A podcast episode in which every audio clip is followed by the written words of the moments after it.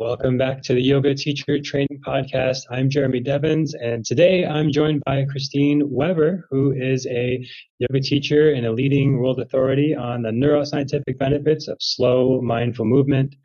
And we're going to talk about some of her insights in sort of response to Dr. Andrew Huberman, who has a very popular podcast sharing neuroscience and yoga related yoga adjacent kind of topics. And from a yoga teacher perspective, we're going to hear Kristine's uh, added nuance and detail and critique in some ways of what Huberman has shared and how we can integrate that as yoga teachers. So thank you for being here, Christine. Uh, thanks so much for having me, Jeremy.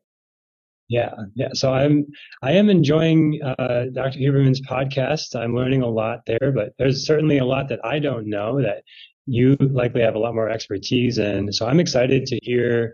You know, I saw uh, for the listeners, I saw a post that you posted on Facebook and some maybe your page or a group, and I just thought it was wonderful and so happy to hear because there's things I've heard on this podcast that I'm like, well, we learned that in yoga training years ago. Like now people are just starting to get the science of it. It's like we've known this for thousands of years, uh, so I think you add some interesting points, and I'm excited to hear what you share here today. Oh, thank, thanks so much. Thanks for having me. And um, I guess the first thing I'm going to say is that I love Andrew Huberman too. And I've been listening to him really almost since he started. I found his podcast. I was like, wow, this is fantastic. So much neuroscience. And, and so, you know, I, I do have, I don't agree with him on everything. Yeah. I know some, some challenges with how he talks about meditation and yoga. Um, but I think just as you said, I really enjoy his podcast and I learn a lot from him. So, um, so where should we start? Like what, what's interesting to you? Well, uh, just going from your blog post on your site, which for listeners, if you want to check it out, it's subtleyoga.com and you can search subtle yoga huberman and you'll see her posts. Uh, but the first thing on there you talk about operationalizing ethics is the first step towards co and self-regulation. And the yoga system offers deep wisdom about this uh, self-regulation via yoga practices. So anything right. you want to say about that yeah, okay, that's a great place to start. So, what I find is very typical of folks like Andrew Huberman and other people in the wellness space, especially these folks that are big, you know, whether it's Andrew Weil, whether it's um, Rich Roll, uh, many of the many of the people that are out there that have been out there for years and years, and some of them are new, talking about yoga. What happens is that it is a reductive default what I mean by that is they go straight to yoga is stretching and yoga postures.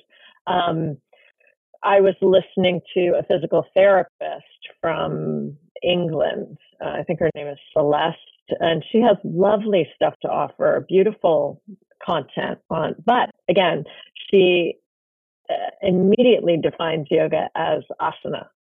And, and that's a very common thing that we see, not just amongst the scientific community, but amongst the yoga community. We see people defining yoga as asana. So if you're going to talk about yoga as self regulation, I think it's reductive to say, it, this means what are you doing with asana to self regulate? Sure, asanas are self regulating, but the first process tool of yoga are the yamas and niyamas. And that's laid out in the Yoga Sutra. We start with yamas and niyamas. That's the first of the uh, first two of the eight limbs of Ashtanga.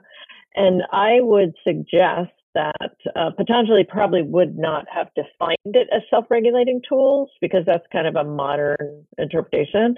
But that's what they are because the idea is you regulate the nervous system so that you can meditate, right? So the first two steps are get your house in order, right? Get your yamas in niyamas. This is meaning the way I co-regulate how I deal with other people, right? Through ahimsa, non-harming, and and satya, trying to benevolent, benevolently, um, you know, express the truth, not not the raw, painful truth, but the truth, you know. and then and then because you want to have ahimsa in your satya, right? And then ahimsa, satya, and then asteya um, not not stealing and brahmacharya. And I use the tantric definition of brahmacharya, which is more etymological, like seeing Brahman in everything, seeing the oneness in everything, in every external situation, and then um, aparigraha, meaning like sustainability and I'm not overshare, you know, I'm not over hoarding. So we have these external ways of um, co-regulating and that leads to internal self-regulation, right? And then we have the internal, which are the niyamas, so um, cleanliness and santosh, contentment, and tapas, some kind of sacrifice, and then um, Swadhyaya is doing some study of the of the text as well as study of yourself, and then Ishvara Pranidhana, meaning um, seeing what's inside, going inside and seeing that as divine. So Brahmacharya and Ishvara Pranidhana are two sides of the same coin. I, I think you would say it's like seeing the external world as divine, seeing the inside as divine, and then those so those niyamas are meant for um, self-regulation as well, and they're more about your, your personal um, ethics or moral uh, stance, you know, or operationalizing those values, if you like. So Huberman, amongst many of many other scientists, just completely, I don't even know if he knows about it, but does not use that framework uh, or does not include that framework in his definition of yoga or meditation for that matter. Right, which is understandable because the average yoga class in America, you'll never hear anything about the yamas or niyamas. which is why people need to go to teacher trainings, right? right. right.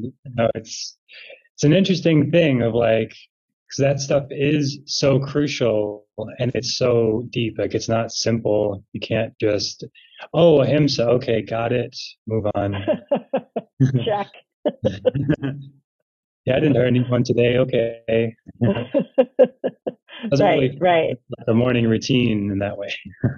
but I think the yamas and niyamas are such a fantastic litmus test. Like we keep them in mind as we go through our daily life. That's yoga. That's yoga in daily life, in my opinion. Like, all right, great. It's good to learn how to do a forward and some squats so you can do the laundry better. But like, really, yoga in daily life is how do I operationalize those values? Yeah, and that's you know I'm sure it'd be wonderful to hear him do like a whole three hour podcast on just the yamas, you know. Uh, it, maybe he, uh, maybe science will catch up with that in like five to 10 years. We'll see. Right. But I would like to hear him do that three hour podcast with a yoga expert. Yes, yes. Right. Because as, as you mentioned, ahimsa is not this straightforward non-harming thing. There's, you know, there's what did Patanjali say about ahimsa? Ahimsa pratishtayam tatsanida vairantyaga.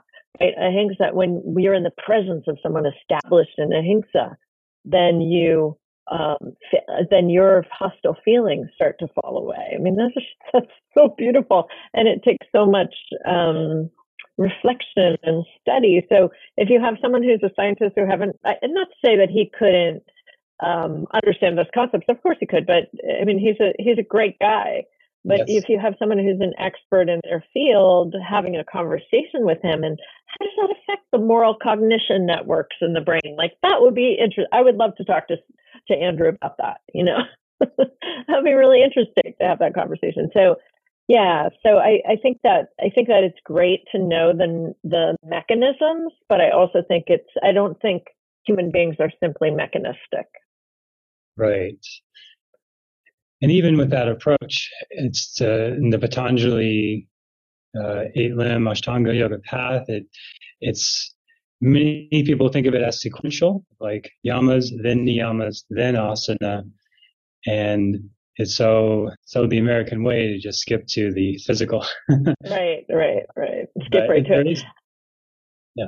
I, well, I would suggest Patanjali put them in order on purpose. That doesn't mean that you have to practice them in order all the time, but there's a purpose, you know. And when I think about, so what was the tradition? Like the story of Milarepa is a good story, right? He's a Tibetan yogi. You could call him a Tibetan yogi.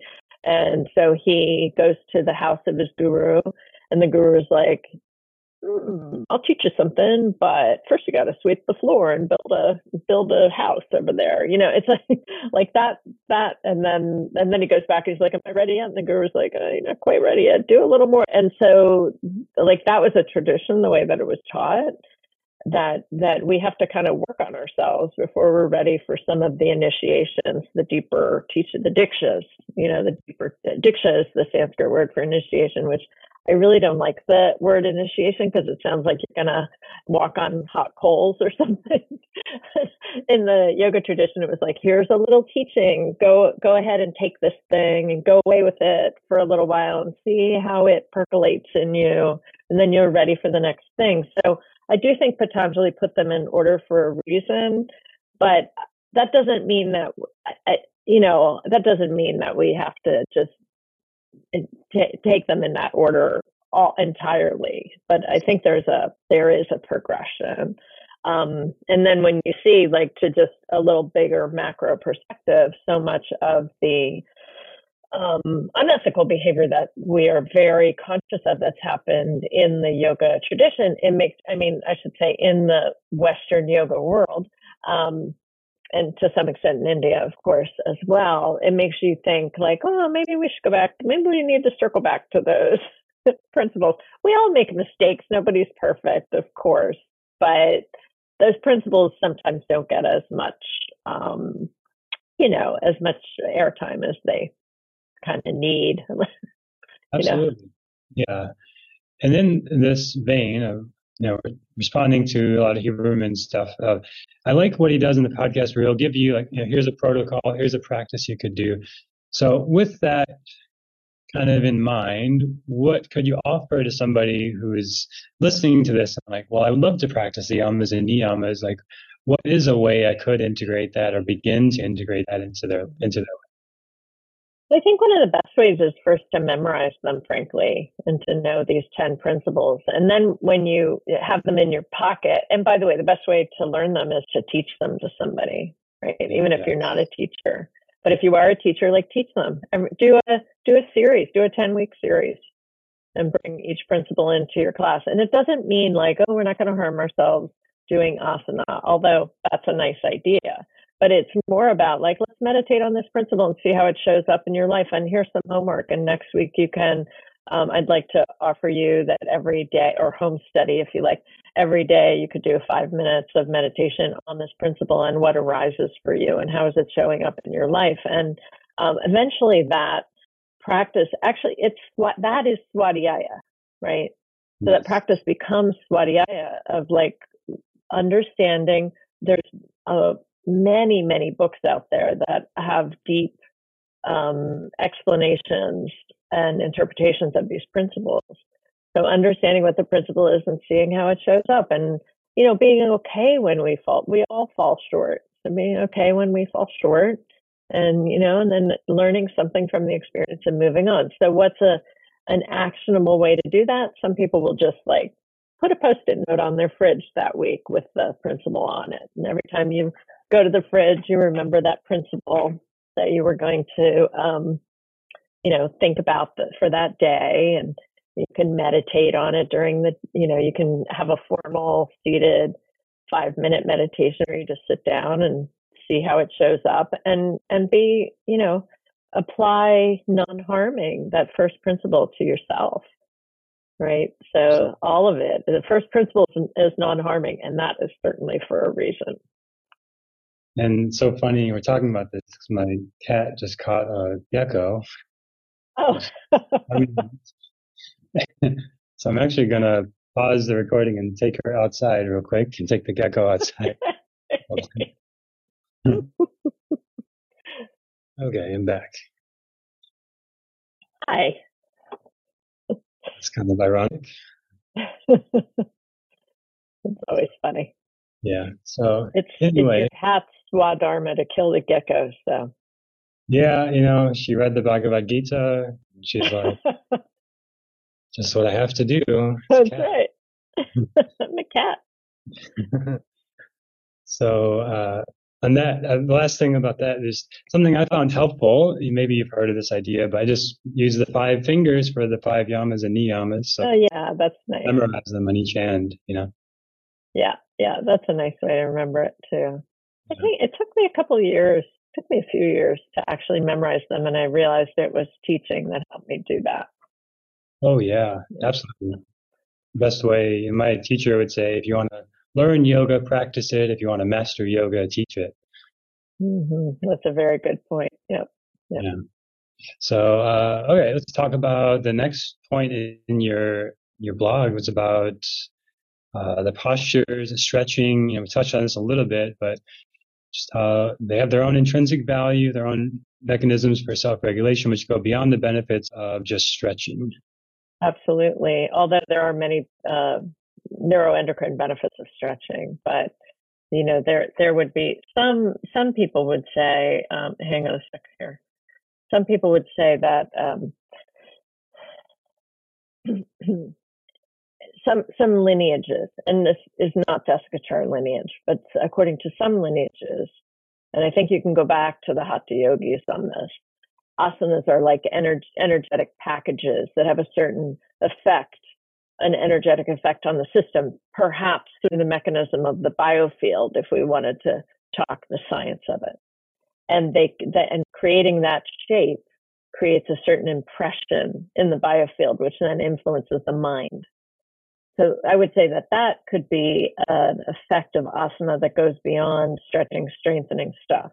But if you want to stay on that more mechanistic level of stretching and strengthening, we do have a very, you know, there is research about the myokines, which are the um, um, myo meaning muscle, which are, uh, I guess they're neuro, I don't want to call them neurotransmitters because I'm not exactly sure what they are, but they have an endocrine, a neuro and or endocrine function that has an effect on the on the immune system. So we know that there's an anti-inflammatory effect of stretching, which is really important in this age of of so much awareness around generalized inflammation in the system. For example, there's a lot of understanding that uh, inflammation is now correlated with heart disease at a greater level than, for example, lipids in, in the blood. You know, so so we have that. There's a, there's something that we understand that's very important about reducing inflammation in the body, and stretching is one of the ways that we do that. There's also some great research from Helene Langevin at the National Institute for Complementary Integrative Health and of the National Academies of Sciences. She's the director, and she's done some really interesting research on uh, in animal studies.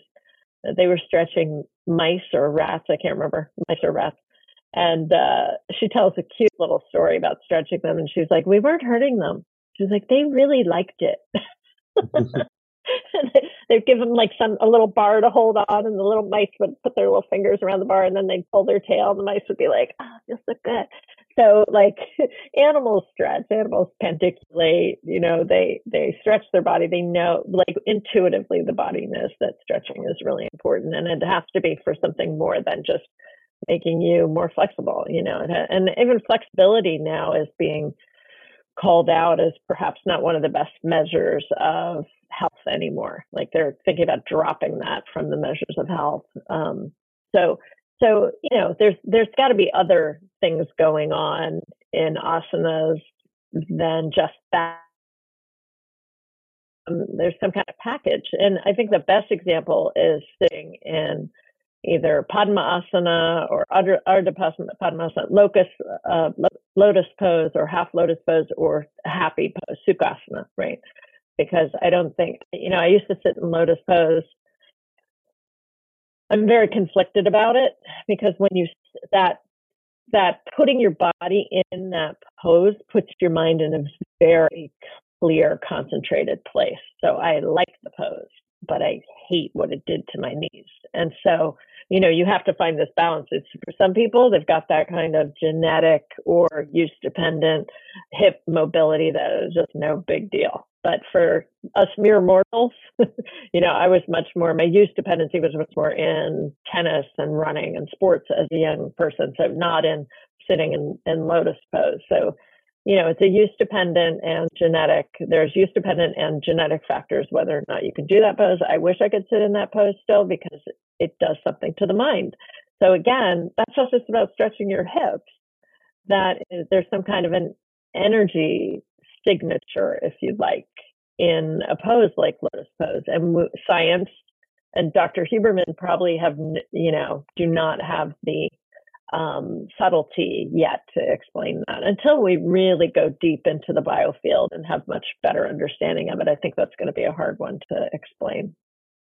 And when you say that, like go deep into the biofield, I'm like, what do you mean by that? Is there like potential newer research around elements of things that may tell us about like what's happening energetically in the body in a pose or something like that? I think so. I think we're at the cusp of that. So uh, I can't remember the guy's name, but there was a um, embryologist, I think is his field. I think he was from the Ukraine. I'm probably getting this all wrong. Somewhere in Eastern Europe, and he he's the one who recognized that there's a force that takes two cells in conception to a baby nine months later. It's not genetics.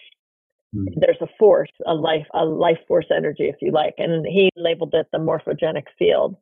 Later, that has been that the term kind of opened up into the biofield because there were other people researching it too. But the and, and you know, of course, the people who do things like Reiki and energetic healing and all that sort of stuff. They've been working with that. They're just like, not, nothing new. working with that forever. But the scientists are now acknowledging it. And that's what makes it kind of interesting in, in light of the conversation about somebody like Andrew Huberman. Uh, if scientists are now acknowledging the biofield, um, what does that, what is the biofield doing? So we know it does stuff like it heals wounds in adults we know it's responsible for neurogenesis. We know it's responsible for, um, you know, it, it, has a lot to do with growth um, and constantly regenerating our bones, all the things that we do, skin, you know, all the things that we do without thinking about it. The biofield is involved in those things. Um, and so in some ways it's like a, or the morphogenic field, if you like, you know, depending on what you're talking about. So at first it was sort of scientifically, it was discovered in the embryology um, field and then started to seep out into other places. And some scientists are going to issue it because it seems too woo woo out there, ooby abby, you know. Um, but other scientists are embracing it. People like Shamini Jain. You can look up Shamini Jain. She's doing some really interesting stuff with the biofield. And I think it's going to help us to understand the subtle body eventually. Um, now, if you if you if you're coming from like a Deska lineage, there's a lot of conversation about the subtle body not being real, it being a symbol system, for example. That's certainly the way that Gary uh, Kraftsow teaches it, and that's fine. Like people have different ways of understanding different things, you know. And there are scientists like Candace Pert, Hiroshi Motoyama, although he was like kind of one foot in each world, you know, one foot in the science, one foot in the mystical world and some and Rupert Sheldrake, I think, is an interesting scientist to, to, who talks about these things. Who would say that these biofields um, are connected to uh, the the the central channel. I don't know if Rupert Sheldrake would say that, but certainly Carolyn, certainly Candace Pert before she passed, the central channel, right? And the central channel is a yogic terminology, Sushumna, that's the yogic terminology for the central nervous system, essentially, or the subtle body counterpart in yogic terminology for the central nervous system. There's a map there, if you'd like. And you can see so much of this map, for example, the two petals of the Agya chakra, the, the third eye chakra, are going to somehow be the energetic scaffolding that the two hemispheres of the brain um, emerge from, if you like, because the body is a manifestation of the subtle in according to the um, ac- according to the uh, Trika system, the, the the subtle body system, or the um, I'm sorry, it's not Trika, it's the um, Sharira, the d- doctrine of the Sharira, the three bodies, right? From Vedic terminology, that there's a causal body that causes us to come into existence, and we have the subtle body and the subtle body from the subtle body emerges the physical. And that is not scientifically unsound anymore. Hmm. you have a cause that for some reason makes that particular sperm and egg come together. And then you have the biofield which is the subtle uh, scaffolding around which the physical structure emerges. It it makes perfect sense scientifically at least in my mind um, if we're considering the biofield right so, so anyway, people like um, Candace Pert would say that that um, there are physical correlates of the chakras, she saw a particularly important VIP vasoimpressive peptide, which is a particularly important neuropeptide for turning on and off uh, immune switches. And she noted that in specific areas where the chakras are specific in the spinal cord, where chakras are specifically uh, traditionally located. Right. So we have some of this sort of um, nascent scientific uh, understanding around some of these, just like you said in the beginning, around these traditional things that, that the yogis knew for a long time, that's starting to emerge. And as that science gets better, frankly, I don't know if it's going to get better using mechanistic tools. Like the tools might have to become more subtle and sophisticated too, which I think is very interesting, and interface with the mind. Like for example, some kind of AI, some kind of I don't know if it's AI, but some kind of a, a human um, AI interface where we start to be able to have some kind of a grasp on the mechanisms that are going to be an intersection of the mind and the physical. It's going to be that intersection. I think quantum physics is that intersection, uh, demonstrates that intersection of, of consciousness and the physical. And I think that's what's going to emerge. I've been talking for a long time. Do you want to say anything? yeah. I think uh, quantum computing has a lot of promise for doing stuff so far beyond what we are thinking is yeah. possible so far with computers and technology and science. And, um, but in this biofield, that that would include the electromagnetic field of the body as well, right? Yes, electromagnetic. Yeah. Yeah. Mm-hmm. That's kind of maybe the most scientific stuff we have about the uh, the biofield thus far, and like research on the electromagnetic field and like the heart's field and these kind of things. But still, like not much, right? Yeah, I, I wouldn't say I'm an expert on that, but um, there's you know, Shamini Jain is a good person to look into. She's got some interesting stuff out there. And certainly there have been people that have been looking, like the people that study fascia, right, and acupuncture. Um, and there's an awareness that the fascia is uh, the is intersecting with the biofield. Right, right. Yeah. Yeah, it's it's just uh, so interesting to imagine uh, where that could be, especially with quantum computing in like five, ten years, and being able to measure this stuff. You know, it's, but we can feel it. It's like you do an asana practice,